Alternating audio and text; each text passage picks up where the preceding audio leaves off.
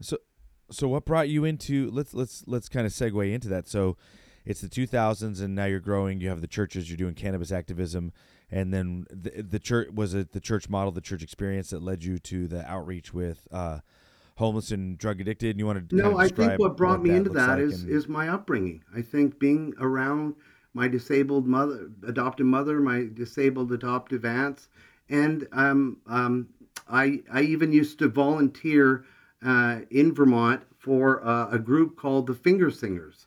We used to perform sign line, sign language, and dance routines for deaf schools, and we used and we fundraised Wow. during the the the 80s for the American Disabilities Act. I helped I helped. Wow. Yeah, that was Wow. important for me at the time. I wanted to see that happen. I didn't know I was going to come back to Canada where they have no dis- federal disability act still. I I thought, oh great, we got a disability act, and now I'm what am I doing in Canada now? Damn. And they, they don't have one here. But yeah, I was a part of the ADA, and I really enjoyed being. Uh, you know, I wasn't at Crip Camp, but I lived all that, and with my very disabled family, I lived uh, before there were uh, ramps and doors and yeah, I took my aunt. I would we'd go swimming with my aunt and my mother, and I'd I'd have to dress and undress my aunt at poolside because there was no way to get her into the changing rooms, and all these people would watch my my aunt naked, and I'd have to change her at you know seven, eight, you know years old, and then I'd have to help my blind mother get changed because they wouldn't let disabled people in. They felt it embarrassed other people Jesus. people don't remember this stuff. I don't know why they don't remember this stuff. Like, it, this is our childhood, guys. Like, uh, I, I guess I was just, it was just in front of me every day, and I just couldn't stand it as a kid. So when I learned that uh, medicines and plant medicines were being used the same way, I had no choice but to get in, become part of it.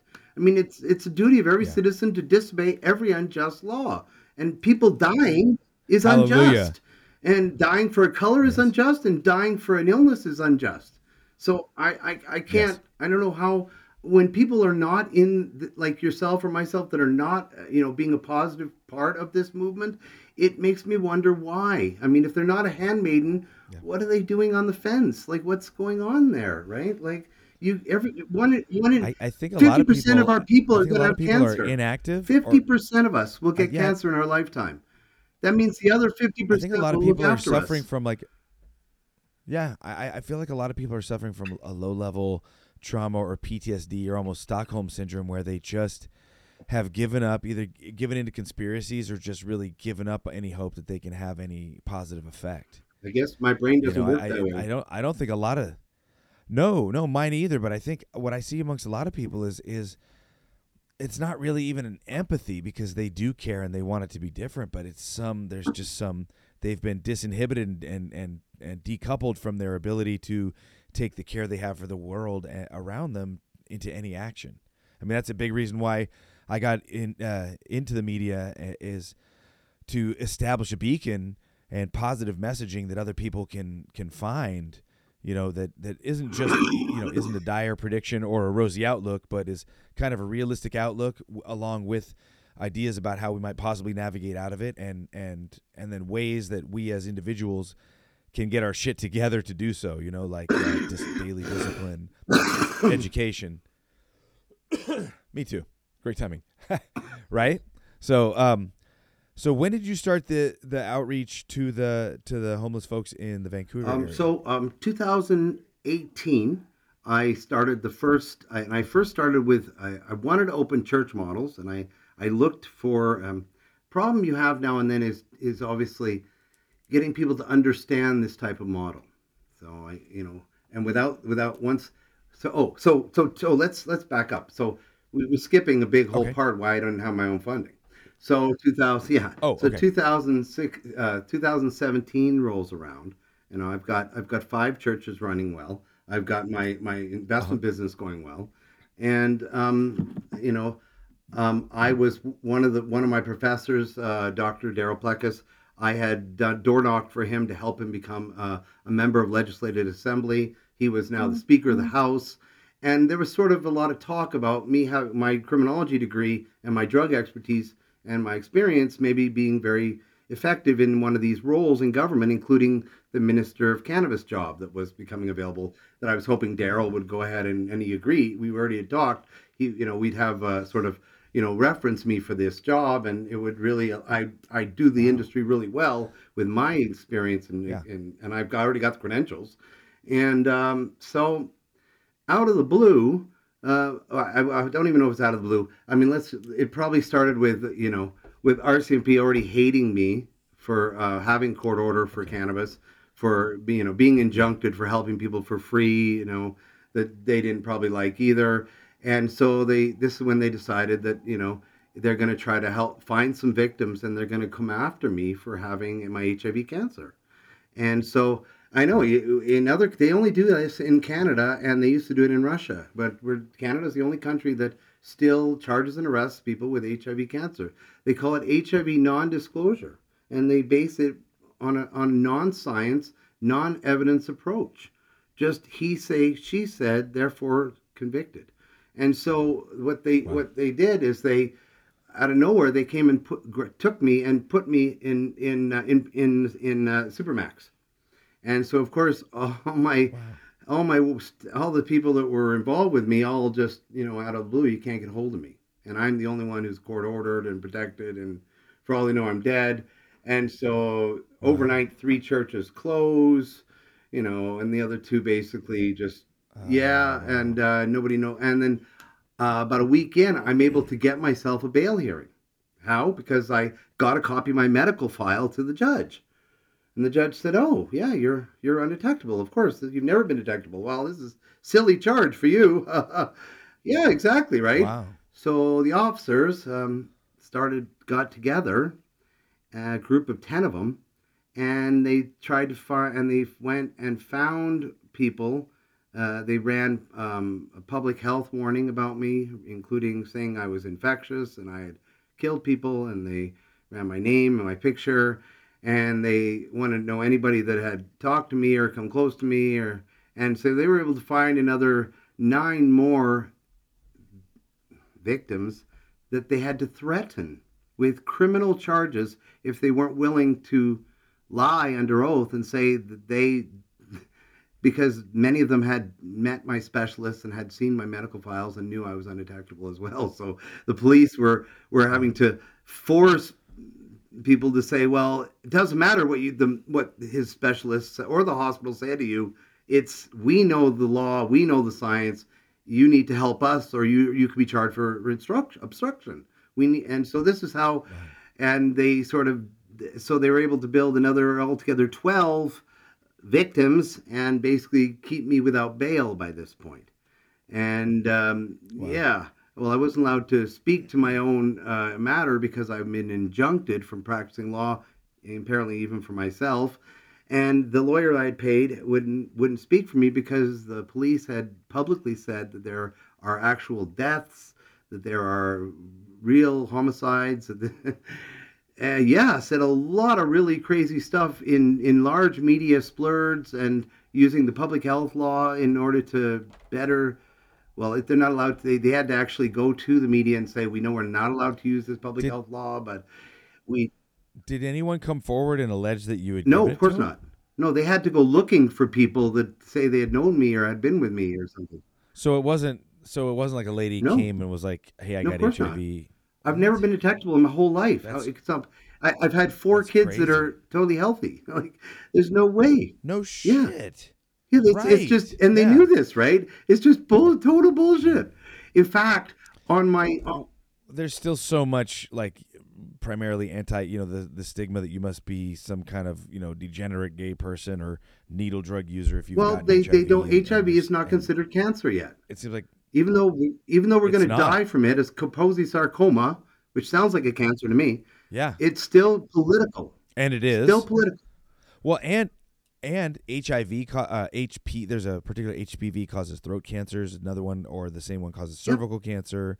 Um, there's actually this emerging link between viruses, all kinds of viruses. Yeah, so cancer. it's science has already been there forever. It's just the public is has allowed their stigma and hatred over lesser people to be attached to a form of cancer. Right?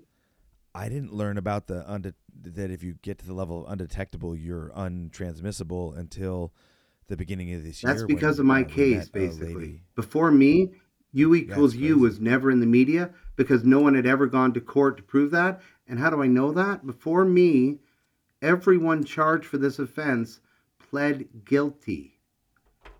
So there was no Damn. precedence that proved someone couldn't be infectious that was charged for these offenses. And the offense is either aggravated sexual assault or or attempted murder.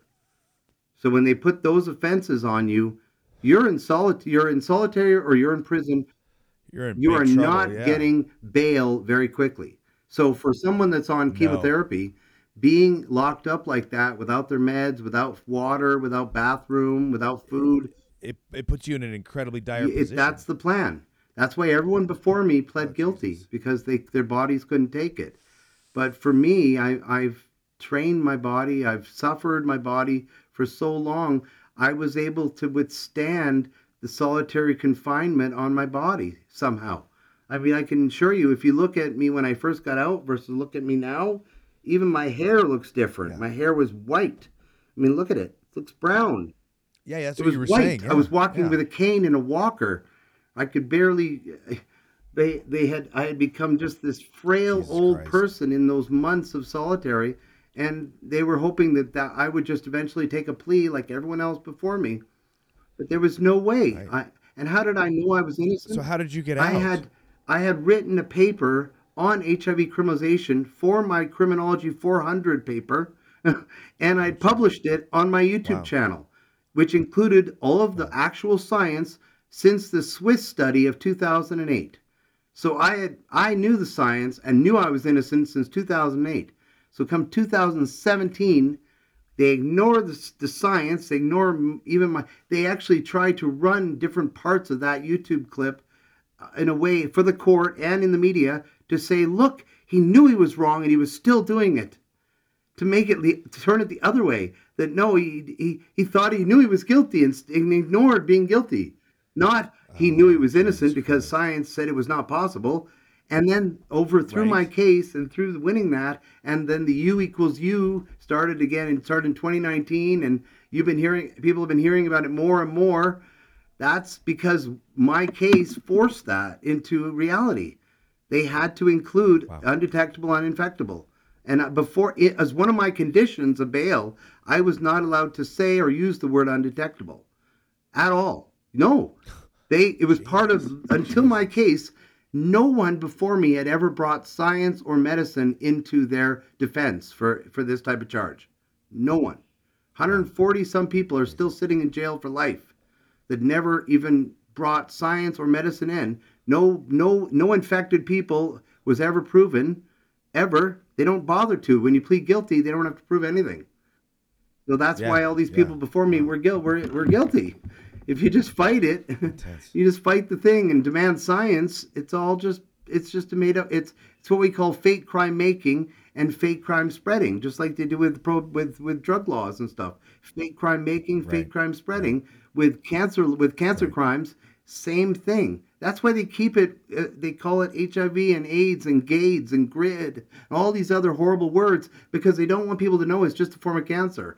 Because then they might feel sorry for us Wow. And actually care about us. Wow. but they don't have to care about us. We're the leper, right? As long as we're the leper, much so, I'm the leper helping the other lepers on a day-to-day basis. So 2017 till I mean uh, they took away everything from me. I mean they, I didn't think I was ever going to get out of jail again. I mean it was what it was like in solitary for a dying person. It's it's very hard to explain, but I was not willing to just die and give up. So I fought back, and if Yeah. you want to hear how I survived Yeah. inside, I, I it's a it's a neat story how I survived. Yeah. Okay. Please. Well, um, uh, can you give me a second? I'm just gonna grab refill my water. Yeah, yeah, yeah. Uh-huh. Yeah, I'll, I'll hit the bathroom break too.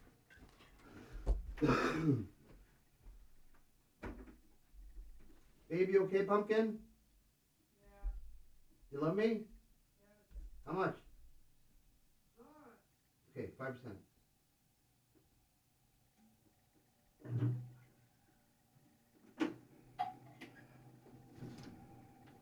right. Who's gonna jingle, babe? Oh, he's taking a break too. Holy shit.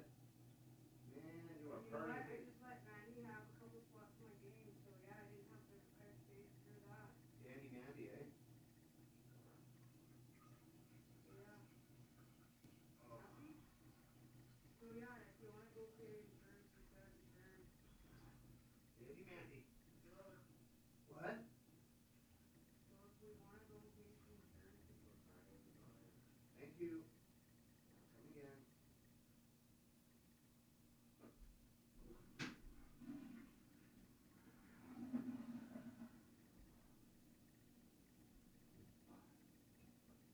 Dandy Mandy. Call her the Dandy.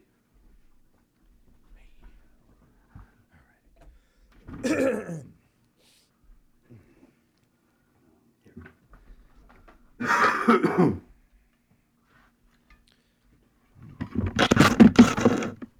just gonna plug this in here. There we go. Let's make sure my battery doesn't die. Awesome. Awesome. All right. Okay, this is a yeah, it's it's cool. These stories are all gonna one day would make great little documentary clips, like that one about Trudy in the hospital and stuff. Wouldn't that be a great like a, a small skit about med- emergency medical Yes. cannabis use? That'd be hilarious. I mean, you see it in your Yes. mind, right?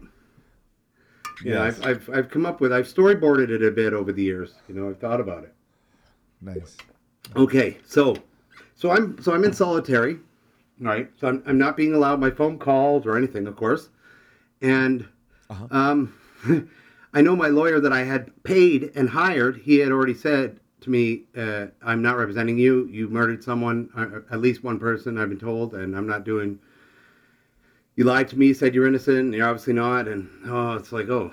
So I had to. Um, so I in solitary, I really didn't have a lot of. Well, so so first first they put me in general the first week. Put me in general pop, hoping I would get murdered or something would happen to me. But that didn't happen. Jesus. People actually knew of me not for having HIV cancer, but they knew of me as a cannabis person. The and yeah. so they are all like, "Wow, you're the fucking minister of marijuana. You're this, you're that." Da, da, da, da, which they've been calling me that since 2000, right? So that's why I would be fitting for the job of minister of cannabis. I've already been called that for Nice. decades.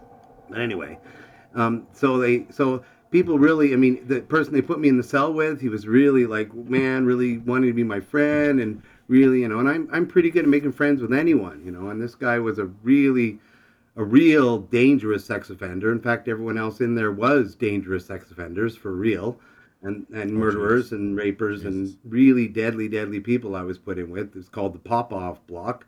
Pop off means that there's someone with a loaded shotgun on the other side of a glass window, just above and above you from where your cell is, always sitting there on you, waiting for you to. Yeah, it's called pop off. Supermax. I was in Supermax, right? Crazy. Yeah. So anyway, um, so the first week, like I said, they put me in general. I was able to finally, after about a week, uh, get a bail hearing, and at the bail hearing, I got the legal aid guy to at least present enough uh, enough ba- enough conditions that I still could be released. So no no cell phone, no using undetectable, no dating, no online, no blah blah blah blah blah blah blah, no being within a hundred meters of a, of a girl, da da da da da da da. da. Uh, if I yeah, if I wanted to date, I had to get written permission from the government in advance, which my wife did sign something and allow that to happen eventually. Um, so that was so I was under all these conditions, and so they let me and they let me out. And so a few days later, while they while they had me out, they then run this big media public health announcement, witch hunt, looking for victims.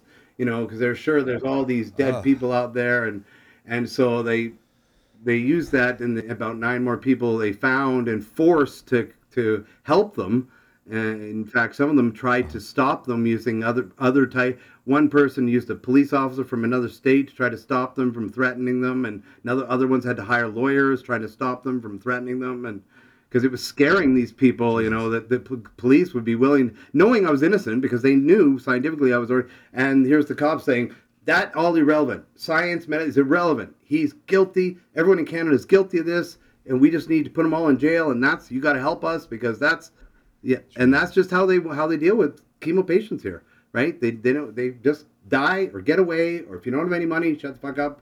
You're good. You're so basically they by putting me in there, then then keeping all my assets and keeping so I and when I got out, right? The, so the first time, like I said, they let me out long enough so they could run a media announcement and da da da, and then they put me back inside, and and then they, this time they put me in solitary.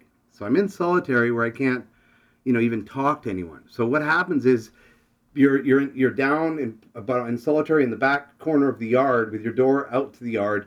So people as they're walking the yard, they can pass yourself slowly every now and then and look in and sort of maybe two seconds of hey or you know whisper because it's a Yeah. solid door or whatever and they and but there's about a little crack underneath the door and so basically what i decided to do is i had to find a way to get someone to get me a lawyer because i wasn't allowed a phone call or nothing right Ah. so what i decided to do is I, one of my degrees is in visual arts right? I've been doing art my whole life. I even have had pieces in Okay. the ethan allen gallery in Bur- burlington vermont when i was just eight years old. Wow. i've you know like i said I've, I've, i'm pretty good in art. So what i did is i, I one of the I, one a couple of the inmates who were passing by i said can you go to the guard tower and get me some request paper and some pencils and they did and i used the paper and i made i made uh, shading paper and i and i used the pencils and i started doing portraits different types of portraits right? I'm really good at art right? And and then and then Yeah. finding little pieces of gum on the bottom of the of the of the cots or the prison beds and then putting them up on the wall near the door so people would walk by and be like oh cool hey. And then eventually it was hey what do you want for that and so uh, they weren't feeding me right? So i was losing weight every day and i was starving. And so i would just you know well pay me in food. And so the only two things that they could so i started selling these these portraits to people uh, they were in my in my block and stuff. And i was able and they the only thing i they could actually sell buy, pay for using the tuna tuna packages that were flat like paper. They had them in like flat. And then Uh-huh. kit kats. Yeah. they would flatten out and slide under my door so that's how i stayed alive Oh for for weeks feeding like Holy that because the guards wouldn't bring me food Holy shit. and I wasn't allowed to get meds. I wasn't allowed to leave my Jesus cell. I wasn't allowed to use phone. And so, uh, on about like about a couple months in or whatever, I'm you know I'm I'm I'm really getting good at doing these ones about Wonder Woman, right? And I'm really good at Wonder Woman. Always have been. Okay. And so I, I I basically I had done a few really good ones, and the guy that had been with me earlier. Uh, my cellmate from before, he came by almost at night, lights out, right, just about just about 8 a.m. And he, he he looks in and he goes goes, yeah, I'll take that one. And uh, and he and he and he slid the tuna under there, and I I hit slid the paper under, and then all of a sudden, boom! Underneath comes a, a- a lawyer's business card, and he just says he's walking away. She'll take your case. Doesn't matter how many people you killed. And so, Wow. because I had a card for a lawyer, I was able to demand my phone call finally. Right, I got a lawyer now to call. You got to give me my first phone call, and they did. Wow. And the lawyer, he had already told the lawyer, you know, I murdered twelve people or whatever, and da da da. And and so they, uh, the lawyer says, okay, I'll, you know, I'll take your case. What can I do? And I said, well, go on my YouTube channel, type in criminalization of HIV. It's a paper I wrote. Watch it, or have your staff write it up for you and give it to the judge. It's all you got to do, and I'll be let out. That's the science. And because the judge already had my medical file, Wow. they just need the science to show there's no way, right? Yeah. And so that's you know that's how I got out of that's how I got out of solitary, and and then they they then they made me keep on all these horrible charges, all sorry conditions, for a very long time while they waited for more expert reports to to be written by their experts to verify that there's no way I could have, and just to re reiterate, reiterate, reiterate, and yeah, they dragged it out till about 2018, 20 almost 2019, 2018, middle of 2018. They finally dropped the charges.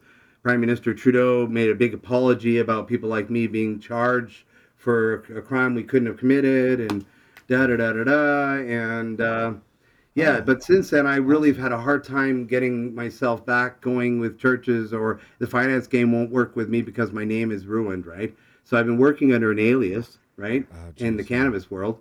But yeah, Wow. that's how I've had to work under an alias because people won't want. If you Google my name or my picture, you, no one's going to work with me, right? I, it's aggravated sexual assault, twelve counts. No one's going to ever work with me. Doesn't matter if I did it or not.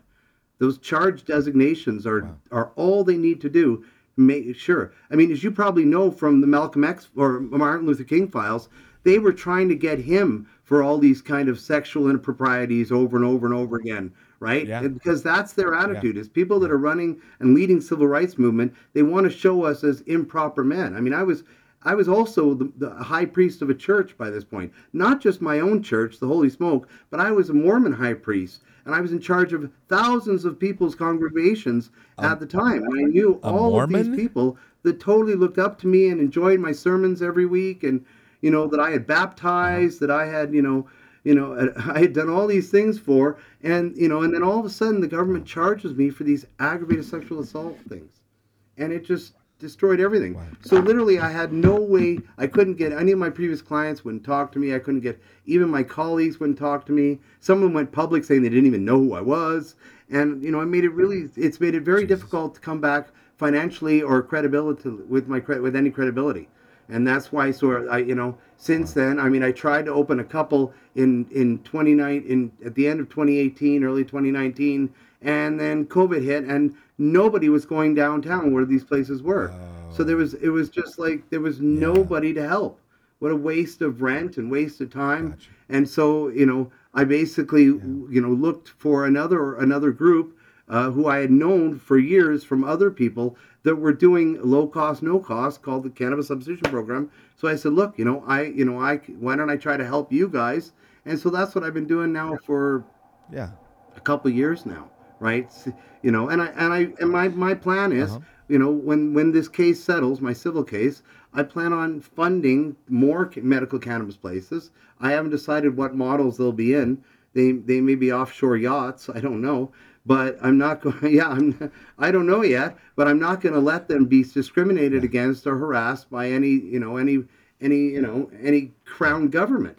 You know, the people are dying, and the crown should just leave the dying ones alone. If you want to pick on the disabled, okay, I get it. No Disability Act here in Canada, so everyone who's disabled it has no rights. I get it, right? But you know, the dying ones, it's like you know we're dying. So what is Canada's response to us, as dying patients, as terminally ills? They've gone and enforced and enacted, you know, assisted suicide laws at the easiest availability now.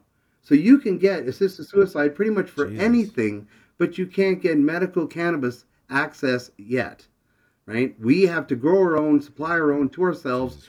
There we are, twenty some years later, and we're still the only ones doing it. There's no. There's no. So there's no dispensary model There's in the BC? only dispensaries that are allowed here are irradiated non-medical placebo weed.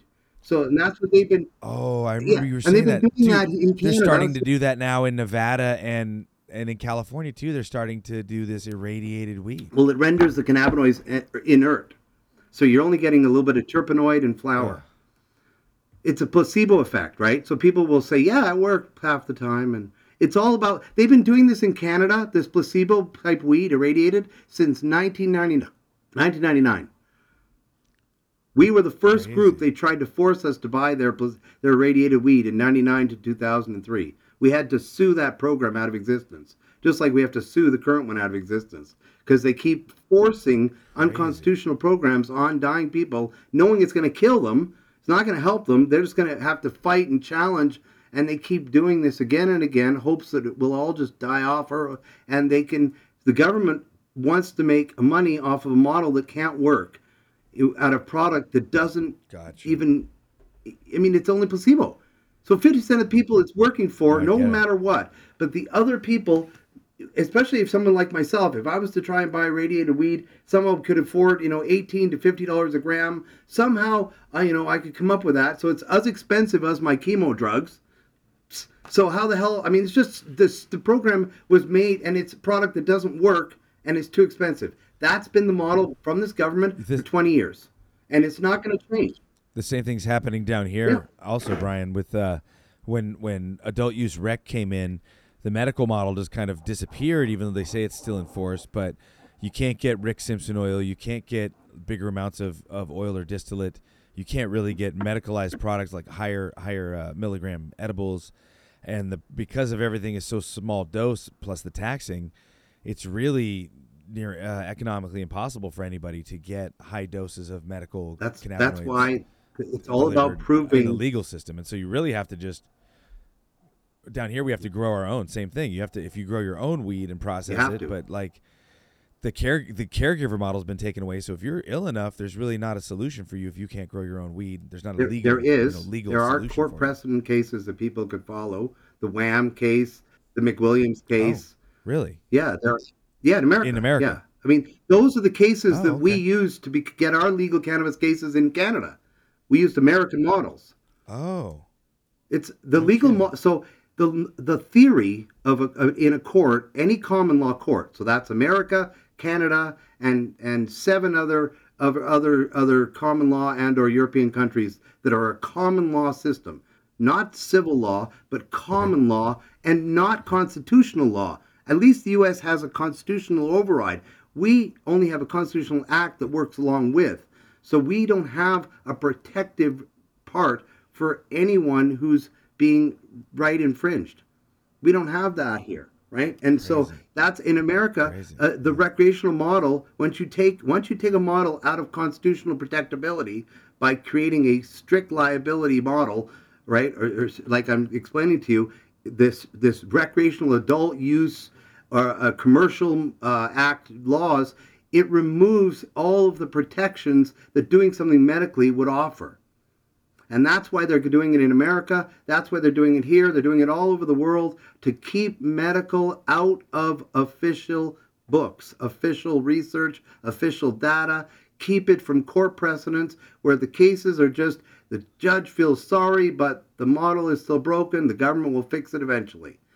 That's why people like me had to get Yeah. specific court orders to protect us permanently because the government laws will never be protective here. And in America the not because the non there's no federal cannabis protection laws which what needs to happen in the US is very obvious.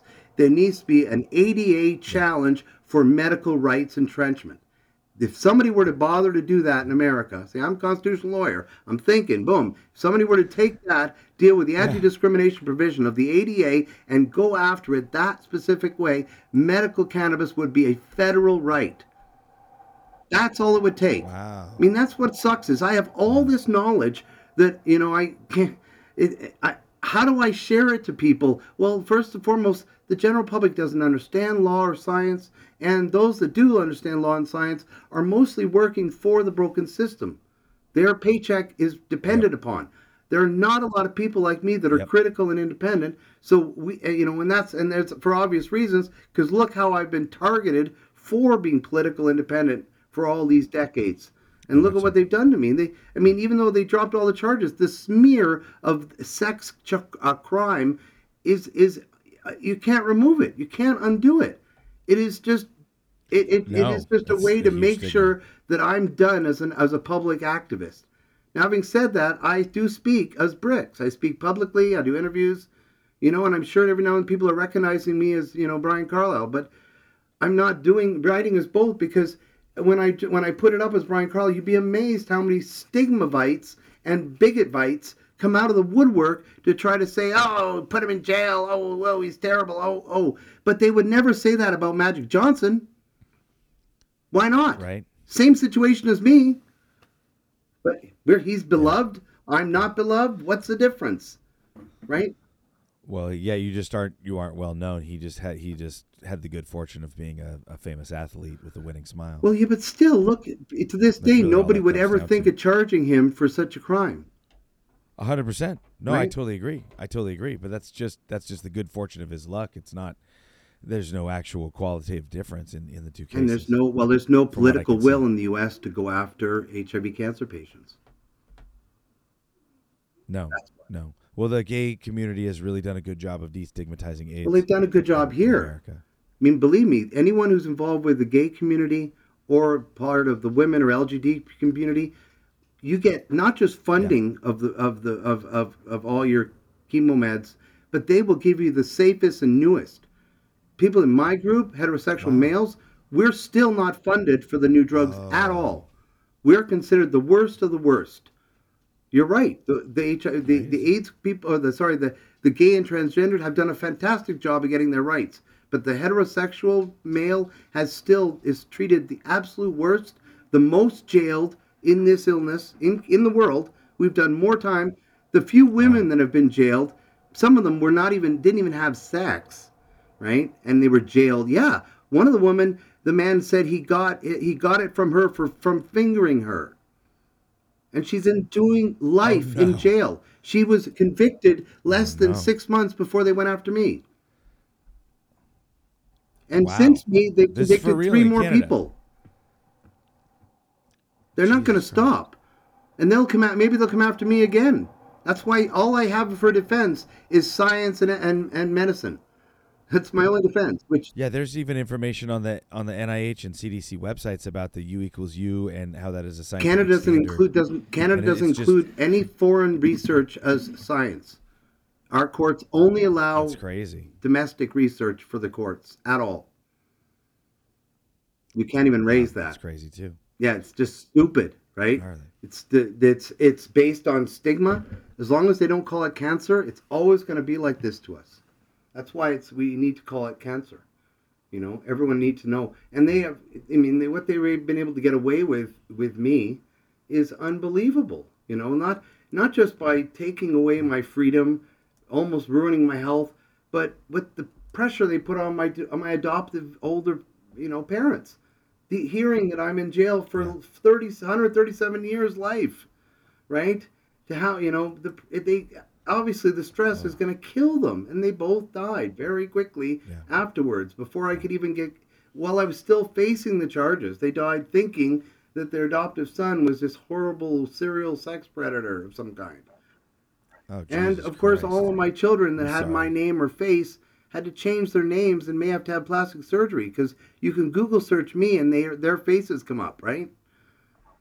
Yes, Oh no. I lost everyone from that. Then has just run because, I mean, who wants to be associated with someone with these kind of charges? You'd have to be a total idiot. Understood. Why do you think that, that's why do you think That's you know uh, Martin Luther King's wife never shared that information with the with the group because she didn't want that kind of moniker on her husband who was doing something really important. Yeah. You know, Yeah. Yeah. which I would think so. that I I being the, one of the last real chemo patients screaming for for disability rights. I mean, there are not many of us out there. I mean, the last one in Canada was Terry Fox, and the and the police harassed the crap out of him too. That's why I'm, I feel it's a badge Really? of courage how they treat me. Yeah, when he was doing his run for his his marathon of, of hope, Uh-huh. they were forcing him off of the safe roads onto side roads, almost getting him run over. Because Why? they're bigots. They don't like cancer patients. They hate the meek. They figure we're just waste of their time. They would have, believe me, they would have done the, they would have had us, you know, sterilized if they could. All disabled people, mental or physical. That's the Canadian, that's the fascist way, and this is a fascist country. And they would sterilize us. The Canadian government is really re- revealing itself uh, in this talk, and also just in the way again they've been treating the COVID situation to be, Well, it's, it, and and all the stuff that's coming up with the Native American schools. Like they're really being uh, outed finally as being pretty hardcore authoritarian, fascist, and dark as fuck. Pardon no, my- it's exactly where words, what I've seen but- for but years, dark. and the world is hearing it, but yet whether they believe it, I don't know. But this this Indian Act that this country created in 1837 is still in force. An act that allows rape, murder, and pillage of children and adults. Canada still has the law on the books, still enforcing it using the Indigenous Child and Family Services to control the Indigenous children so the parents have no way to fight back for their land, which, by the way, in BC is unceded. No treaties. The land is being trespassed on 100% here. That kind of stuff. Crazy. And this government and the crown from England's choice of keeping this illegal colony going, and the rest of the world should be Right. fighting for our rights. But we so seems like we as dying people have to do it all by ourselves. We can't seem to get the world to fight for cancer patients if we don't have the right kind of cancer. Apparently, you know. I mean, I know that every everybody is there a, is there a foundation is, is there any type of foundation or group that's working for this uh, acknowledgement of, of the link between hiv and cancer and and destig- is there a group you would recommend or a group you know of or work with Well, it's funny you say that. In Canada, the Canadian government has removed all funding for AIDS service organizations back in 2019, and they have never replaced it. We just had the the the, the AIDS AIDS 2022 summit, Wow. and Canada government says we're not funding anything. So the AIDS Vancouver, Pause Living Vancouver, Pause Living Fraser Valley that I was involved with, helped found and create, all have been shut down because the funding from the government was re- removed. They want this, ill, and, and as I've told you, since me, they've prosecuted and imprisoned three more HIV cancer patients with no science or medicine involved in their cases. Again, they're based just on he said, she said, she said, he said. All of that is irrelevant when you're dealing with this kind of virus because this virus is not like Ebola, it's not like hanta, it's not like like it's not like SARS. This virus has an incubation period. 10 years, 20 years. So you can't use the he did it to him, did it to her. All of that is irrelevant because you got to go he did it to him and we waited 20 years and he went Oh, so wow. The get what whole the whole belief be- of the don't even know patient zero HIV spreading thing was created as a false science and it's not based on science to this day. In fact, you're right. They were used they were going to try and use it for COVID. And I and many people like me went public about the falseness of patient zero, which is actually patient letter O regarding a anecdotal research study, not regarding pedagogy. But they don't people don't know anything about science, and the government is just great at lying with with lying with statistics or pseudoscience. And so it's funny you bring up the COVID thing because, unbeknownst to me, since I, I mean I'm as you know suing the ten officers, mm-hmm. the government, the two governments, and the attorney generals and ministers of public safety that concocted this crap against me, created these charges, ran public safety warnings, ran all this media about me, kept me in solitary, used these false conditions. They are um, they are currently using at least one of the officers that I'm suing, Constable David Peck, to do the COVID or lockdown charges on others. So freedom of rights and, Right. and and freedom law is something that they have a vested interest in keeping that dialogue going. Why? Because precedents will help them to incarcerate those in the future who want to freely associate with others. So by creating these precedents, Shit. holding these people in jail without bail, like they do with the HIV crime law, it makes precedents for them. And I know of people that are sitting in jail right now, denied bail, secretly denied bail. How did they do that? Well, let's tell. Let's go a little back here. So Constable Peck, I guess, was relocated from BC during my lawsuit here, which is one of the reasons it's taken five and a half years to get their evidence on the record because they've been hiding in other provinces.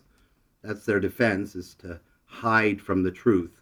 There's no other defense to what they did to me, and they know it. So what are they? He's been doing for work since. Hmm. Well, they've been hiring him to feign that he's a victim of these different protesters. So they, And how? In, in what way is he a that's exactly right. Or in what way is he Well, alleging he's a victim? He's because they don't have a victim for these kind of, but these charges of mischief. There is no victim, so he's alle- putting the affidavit in as the victim, so that a charge can be processed. So here's what he did in Saskatchewan.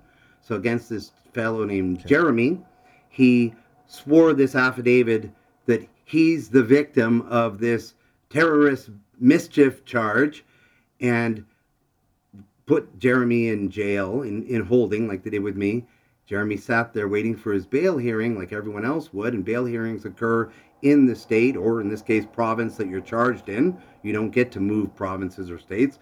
But somehow the day of his bail hearing, the crown puts Jeremy on a plane and flies him to the other corner of Canada, Nova Scotia, and decides they're going to do the bail hearing in another province without a lawyer with them, of course.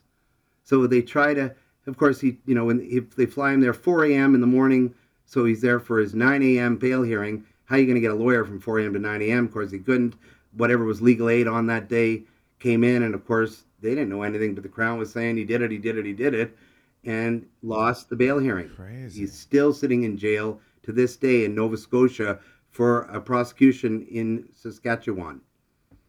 With Constable David Peck as their Jesus. assisting victim. Just like with me, they had no victims. So the officers, well, they couldn't say they were victims. So they went to people I knew and said, You say you're a victim or we charge you. That's how they did my crime. And that's how they do most fake crimes. In fact, anything to do with drug law, that's what they do. Drug crime is their only moneymaker to keep their jobs going. You take away drug crime, 80% of crime vanishes overnight. Their little 20%, they'd all be struggling for those hours and they'd be all pissed off, nothing to do. They demand a drug crime after the sick so that they can then, everyone else is collateral damage anyway.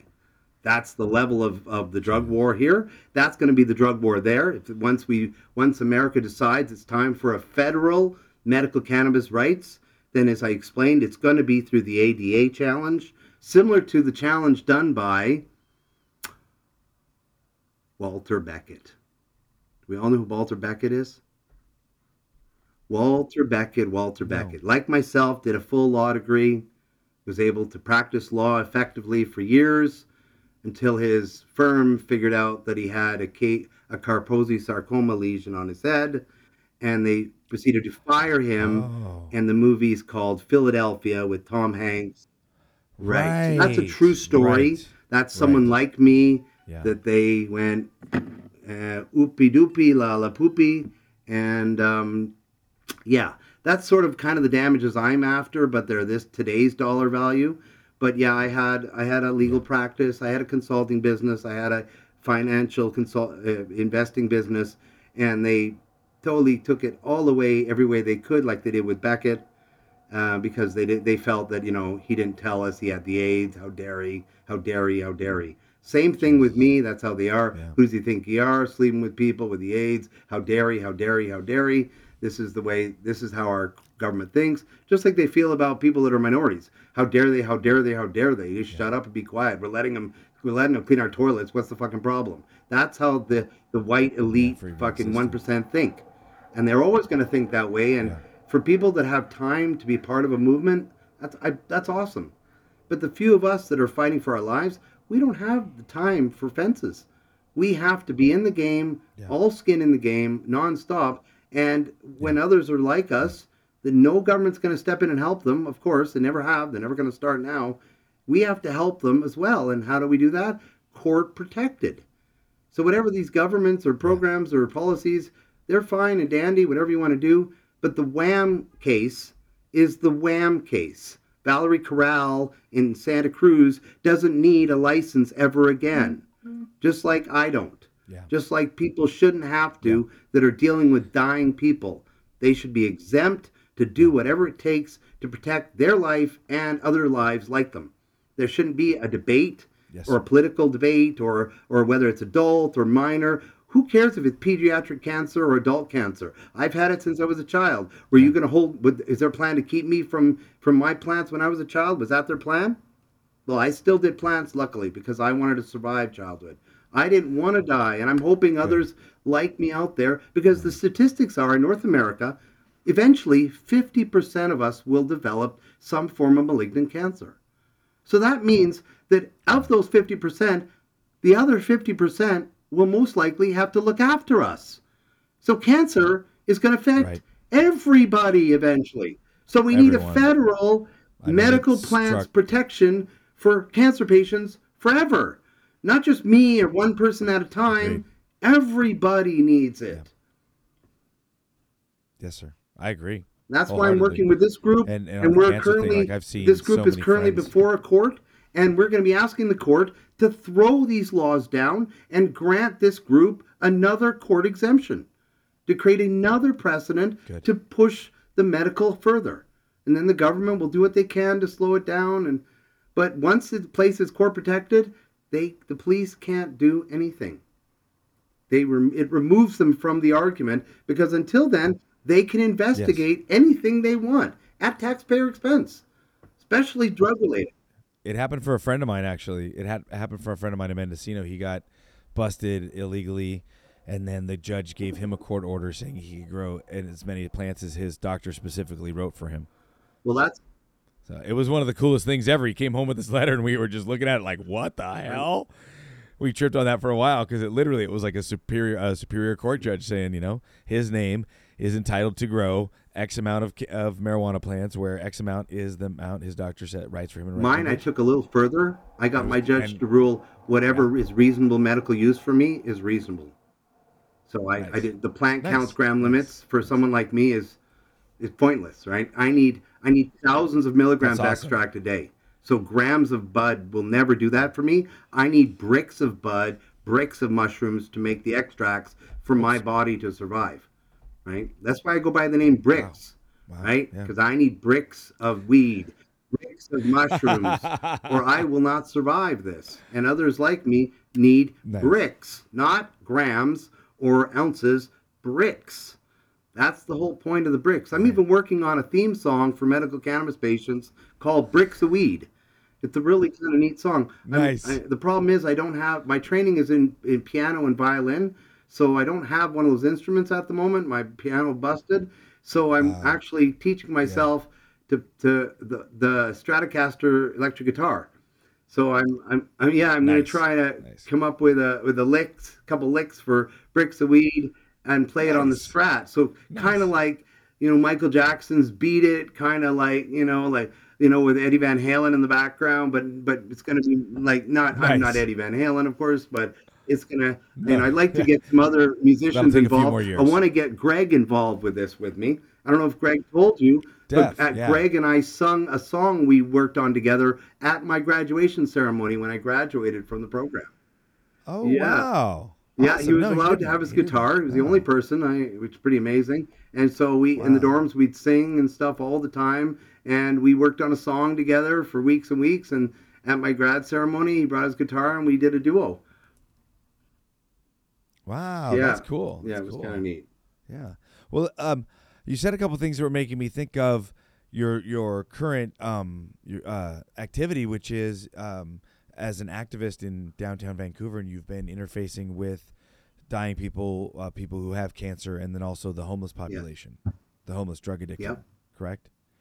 And and so what you're doing is you're giving cannabis as a replacement for opioids to the folks that uh, are doing opioids. Is there a formal Yep. program there, or is it more of just a okay? yes, it's called um, Cannabis Substitution Program. So it's a two-part system. It's the one. One is a low-cost cannabis program, which is at, at selling cannabis at, at cost. So no. So basically, donated cannabis sold at cost, and that money funds the Uh-huh. no-cost cannabis program at the other window, which is a specific about 300 Nice. members that we serve daily that receive free 420 milligrams of high dose edibles, concentrates, extracts, stuff like that. So that's what. So that's basically Okay. the one program funds the other program, and and it, we're the and basically it was being run out of a storefront uh, years ago, and the city basically said it would support it, and then it changed its mind, and you know federal government doesn't care, and you know the things now having to eventually go before a judge, but it's basically now currently out on the street in a Scooby Doo van, and like I said, the one door is the low cost uh, or, or co- at cost cannabis, and then the back door is no cost. So people on the people only have to give their number and their name, and they can they can show up every Oh. yeah. So anyone who was in the no cost program can show up any every four days to receive 420 milligrams of whatever they want: gummies, cookies, edibles, what you know, whatever. We have all we we we've infused everything, right? Literally, we offer food, infused Yeah. sandwiches, infused everything, right? So they oh yeah, so the actually food cool. products we give actual infused food so they can get their 420 milligrams in a couple cook in a couple you know sandwiches or you know or whatever right we infuse we infuse you know fruits and vegetables and just everything right? I i don't eat meat. In fact people that have cancer should never ingest any any any animal proteins in any form right? Because it the three of the Okay. different um, toxins that are broken down in our system um, heme iron um, h3 H, hn3 and of course um, methionine. Methionine is, is known cancer food. It feeds cancer specifically. So when you when you put Wow. when you eat animal proteins the basically it breaks down the methionine into release this it, it breaks the, the, the protein down into these three things I was mentioning. One, methionine, which is a food source for cancer. So it will whatever cancer you have, it will help feed it, get it worse if you're constantly putting methionine in your oh. system. And it doesn't matter what animal protein; they all produce methionine. So that's that's something that you have to really be vigilant with if you want to be a long-term, what I call cannabis thriver, because cannabis surviving is is a stupid okay. way of thinking because it's you're telling yourself right. the wrong things. You have to tell yourself you're you're thriving, that you have your body is stronger because it's overcome cancer, it's stronger because it's overcome this, and that is that's the truth actually. Yep. You know, every virus, every pathogen we overcome and we are we store in our in our immunity book is now more uh, for our war chest to go forward, right? So that's why yes, I feel yep. very fortunate that I've been able to, you know, to be a long-term non-progressor with this virus and be one that I'll probably see my old age. Most people won't won't get that because their body hasn't been been been broken enough to fix itself on its own like mine. Wow, wow, that's that is intense. Are are you seeing a uh, how what is the scene like up there in Canada as far as the homeless drug addicted? Are you seeing kind of a steady wave? Are you seeing a spike? Like the reason I ask is down here, there's such a spike in homeless and in, in seemingly non-functional uh, public homelessness that there's shanty towns yeah. being erected yeah, and, and, whole neighborhoods are seem like they're now shack communities and and uh, it's well, shocking. it's not if you understand what it, it, it's just a symptom of what's of what's going on with these people, right?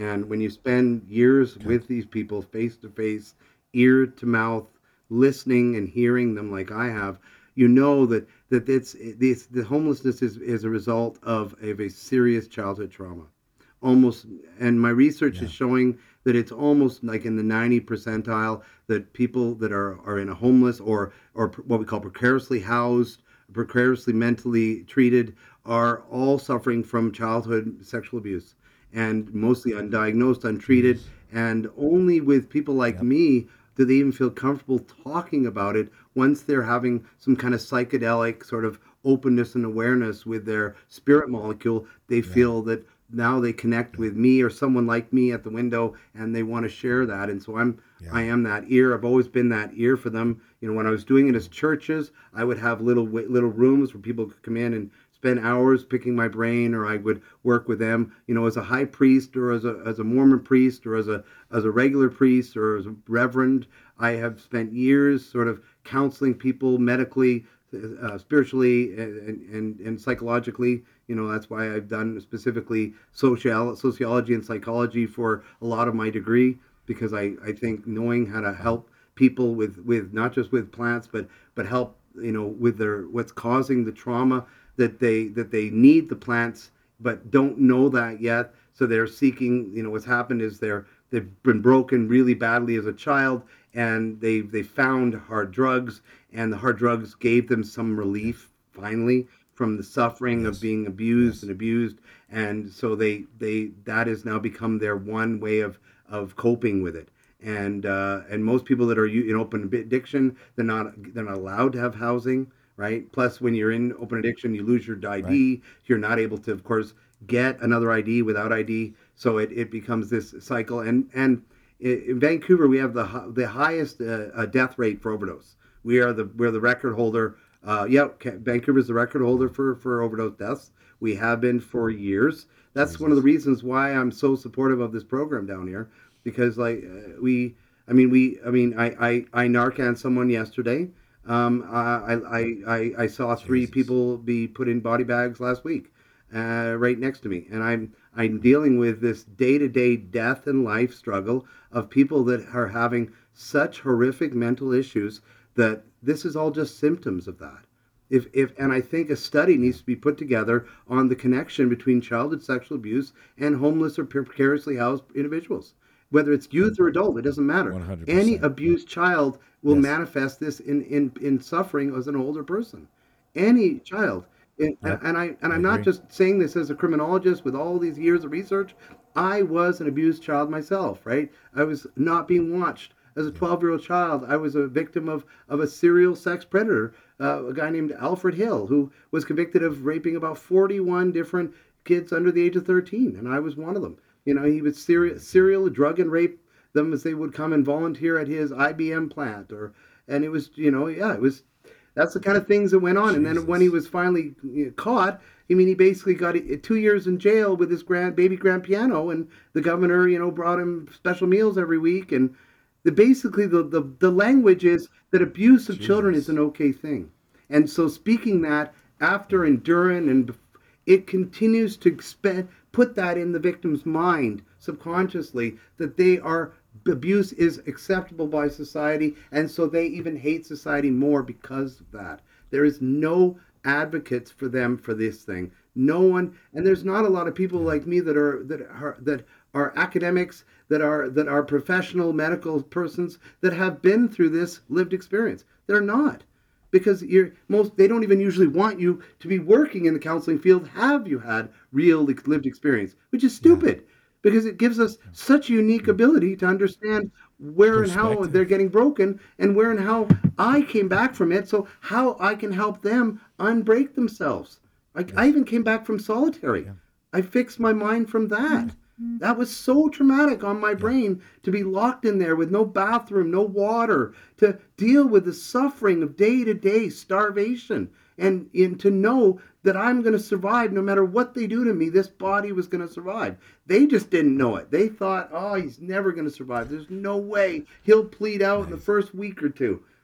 There was no way. I was going to die first. I would rather I would rather be martyred if that's what they want. Martyr me, and then at least these my death will have some purpose greater than killing me the way they did, killing my reputation, killing my social life, killing my relationship with my children, my family, all my community, my churches, destroying all of that took away more, in my opinion, than my life. My life is.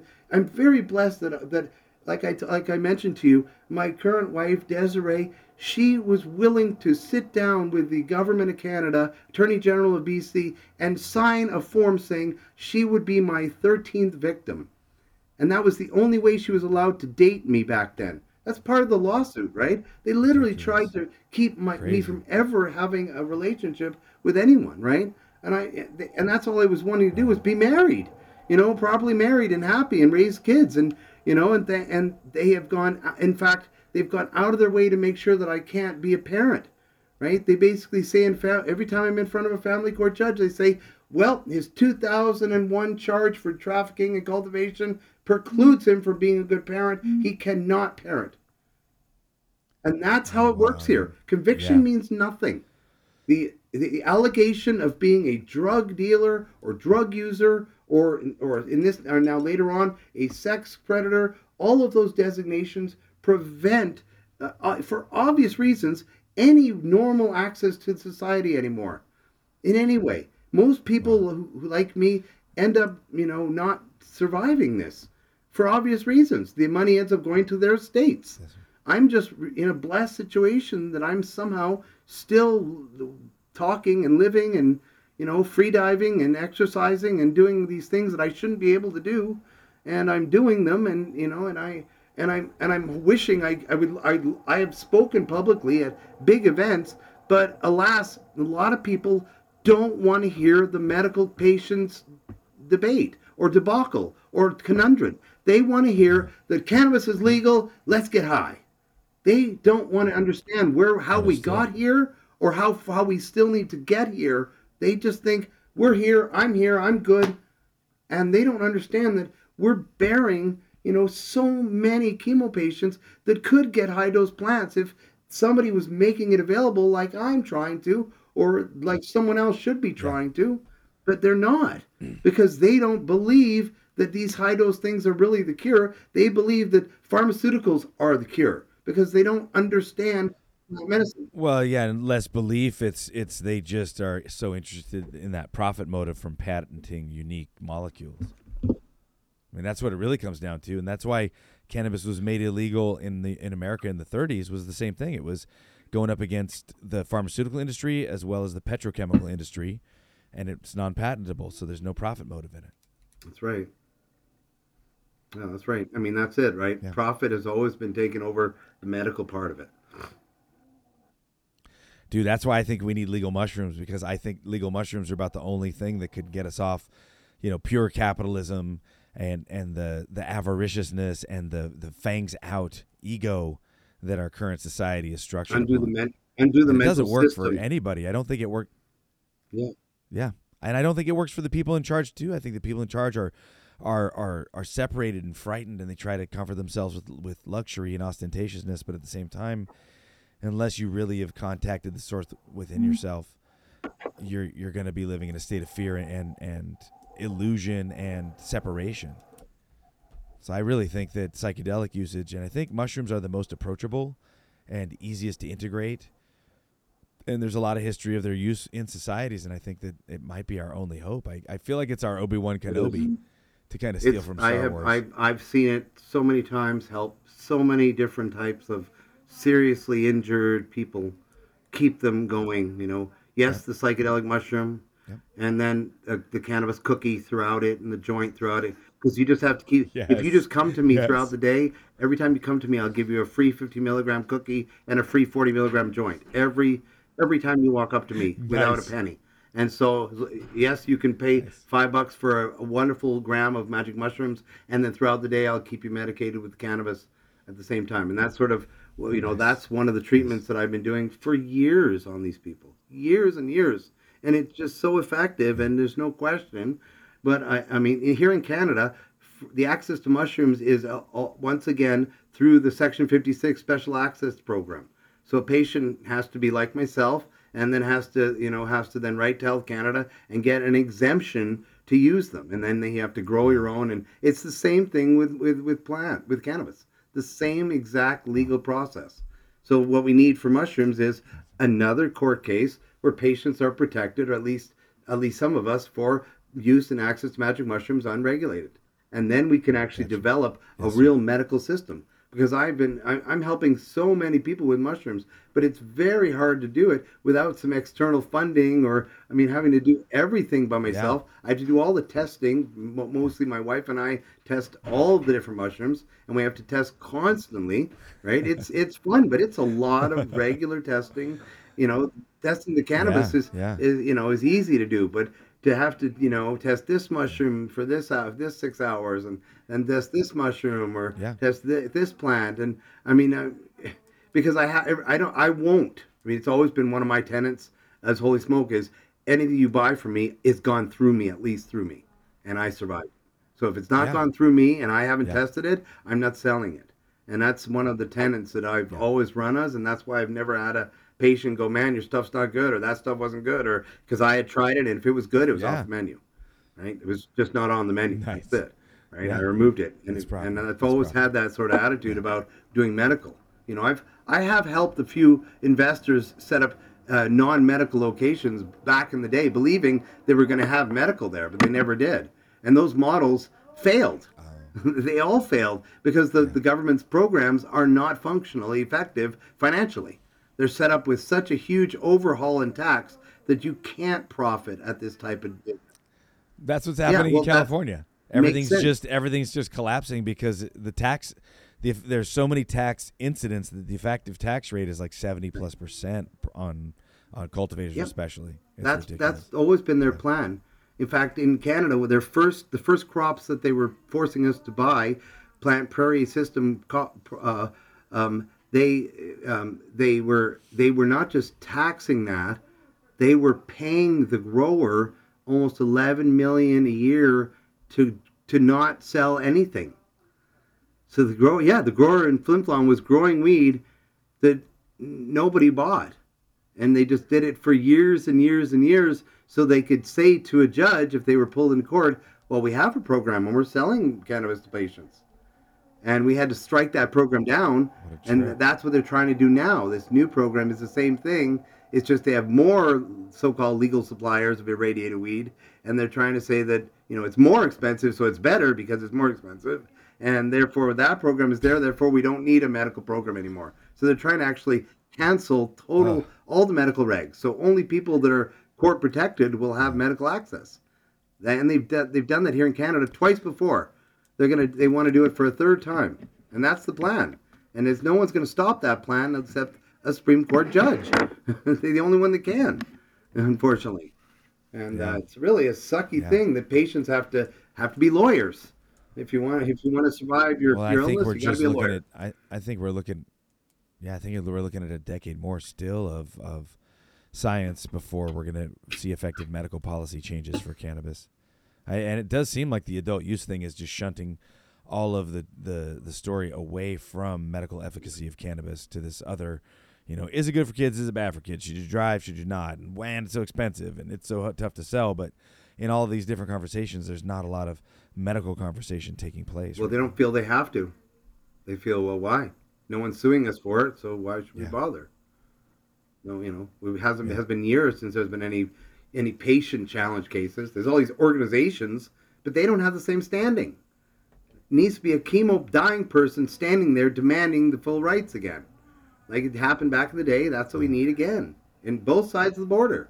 Yeah. And then we could see a dialogue change, at least at the federal level, about some kind of medical exemption, maybe no program, but an exemption in America federally, and like we have in Canada, exemptions federally. That's why we have federal cannabis, is an Yes. exemption federal. Right? We, the regulations are all provincial, and they say that they're not federal anymore. They got rid of the federal drug laws. They're just doing a provincial, non-medical, and federal court ordered medical. That's how we're doing it in Canada, and that's how it's going to be in America eventually. It'll be backed Sure. by court order only. There'll be all this non-medical radi- med- non-medical irradiated stuff which is available, and the medical stuff will be court orders only. That's how it'll be. Ugh. Yeah, there's a lot of irradiated weed all of a sudden coming, and people like hyping these machines, and I'm a big thumbs down to all that It's shit. It's just it's making sure it doesn't work. I think right? we're, we're a bit over. Yeah, we're a bit over two and a half Wow. hours. Um, I think we had. I think we really laid out a beautiful story for people and your story, and I'd really like to. Um, probably gonna have to sign off soon just because we've been we've been at it, but uh, I'd love to engage this conversation further and also just get updates about what's going on with the the, the drug system, cannabis, and other things that come up in Canada. So I'd love to keep this dialogue open yeah, and flowing. for sure. Awesome, awesome. And then, um, is if there's any particular organizations or your own socials or anything you'd like to um, mention real quick for folks watching. Well, I mean, there's they can follow me. I'm my show is called the AAA Show. It's on YouTube, or uh, which stands for Advocates, uh, Activists, and Afflicted, or just think of AAA Show. or Bricks Carlisle, and uh, yeah, I've got and you can follow me, and I I support a lot of the the other this organization cannabis substitution program. Like I not only support it on my through my social media, I'm there in person supporting it. You know, live. You know, uh, so I mean, if I Yes. think I mean, I think that if we could have more uh, uh, no do- low cost, no cost cannabinoid replacement therapies around, we could probably help a lot of different addiction issues with without the risk of, of methadone, methadose, metadol, or all the other other opiate replacements that they'll give them that don't get them off it. But when you get high dose mushrooms and high dose cannabis, you can actually help people undo the mental addiction, help Yes. over help them deal with the emotional trauma that's getting them there and now you're going to have uh, you know an individual that it's going to be maybe able to be housed maybe able to be you know made comfortable. You know the, those steps have to Yes, start sir. at the beginning and the, to, to move backwards sir. you know and we need like i'm doing mobile Yes, pop-up you know where the people need it. You know right in the heart of the downtown east side in the heart of the you know the districts of the different cities where homeless are being living that's where we need these pop-ups or rvs to to give the support where it's needed. You know where people that, that actually Agreed. benefit from it can get it you know not near or close by Yes, or or a price range they can't access but you know low do, low No. cost no cost for people Mobile. that are you know really in danger of dying overdose or otherwise and that's Yes. where you know life-saving cannabis comes in that's where my mind has been for my whole life and um, you know it's I, I wish others were were had like minds like me that were you know that had you know that had the the funding and the wherewithal that we could you know push these issues on a grand scale i wish i could fund you know a documentary about just the emergency medical cannabis things that i've seen and you know to make the world have to see the truth about medical cannabis not the truth that the dialogue is presenting but the real truth Agreed. I agree wholeheartedly. yeah no Thank problem. you. And I really, I, I'm, I'm really inspired by your story. I think people are going to be really into it. And as I shared with you, real briefly, Joe and I are, are going to start doing. My friend Joe, that does what's good with me, are going to start doing something similar here in San Francisco. Yeah, I love it. I love it. Um, So wish yeah, us well, luck. I mean, if you need to pick my brain, I got a lot of experience with it now, right? Oh yeah, this is this is only the beginning, both on on recorded as well as just off recording and and, and us just talking. And I'm really stoked to have, have met you, and um, I'll make sure to get all your links as well. We'll put the links to your YouTube and everything in our show description so other people ha- can link, uh, access it very easily. Cool and until then, keep keep doing the Lord's work, and and uh, I hope uh, bless. Uh, wish you a lot of fun, a lot of good health continued, and thank you for your outreach to the people uh, in Vancouver and beyond. No problem. You're welcome. Thank you. Awesome, awesome. Yeah. Thanks, brother Brian. You Have too. a beautiful day. Bye bye. Okay. Bye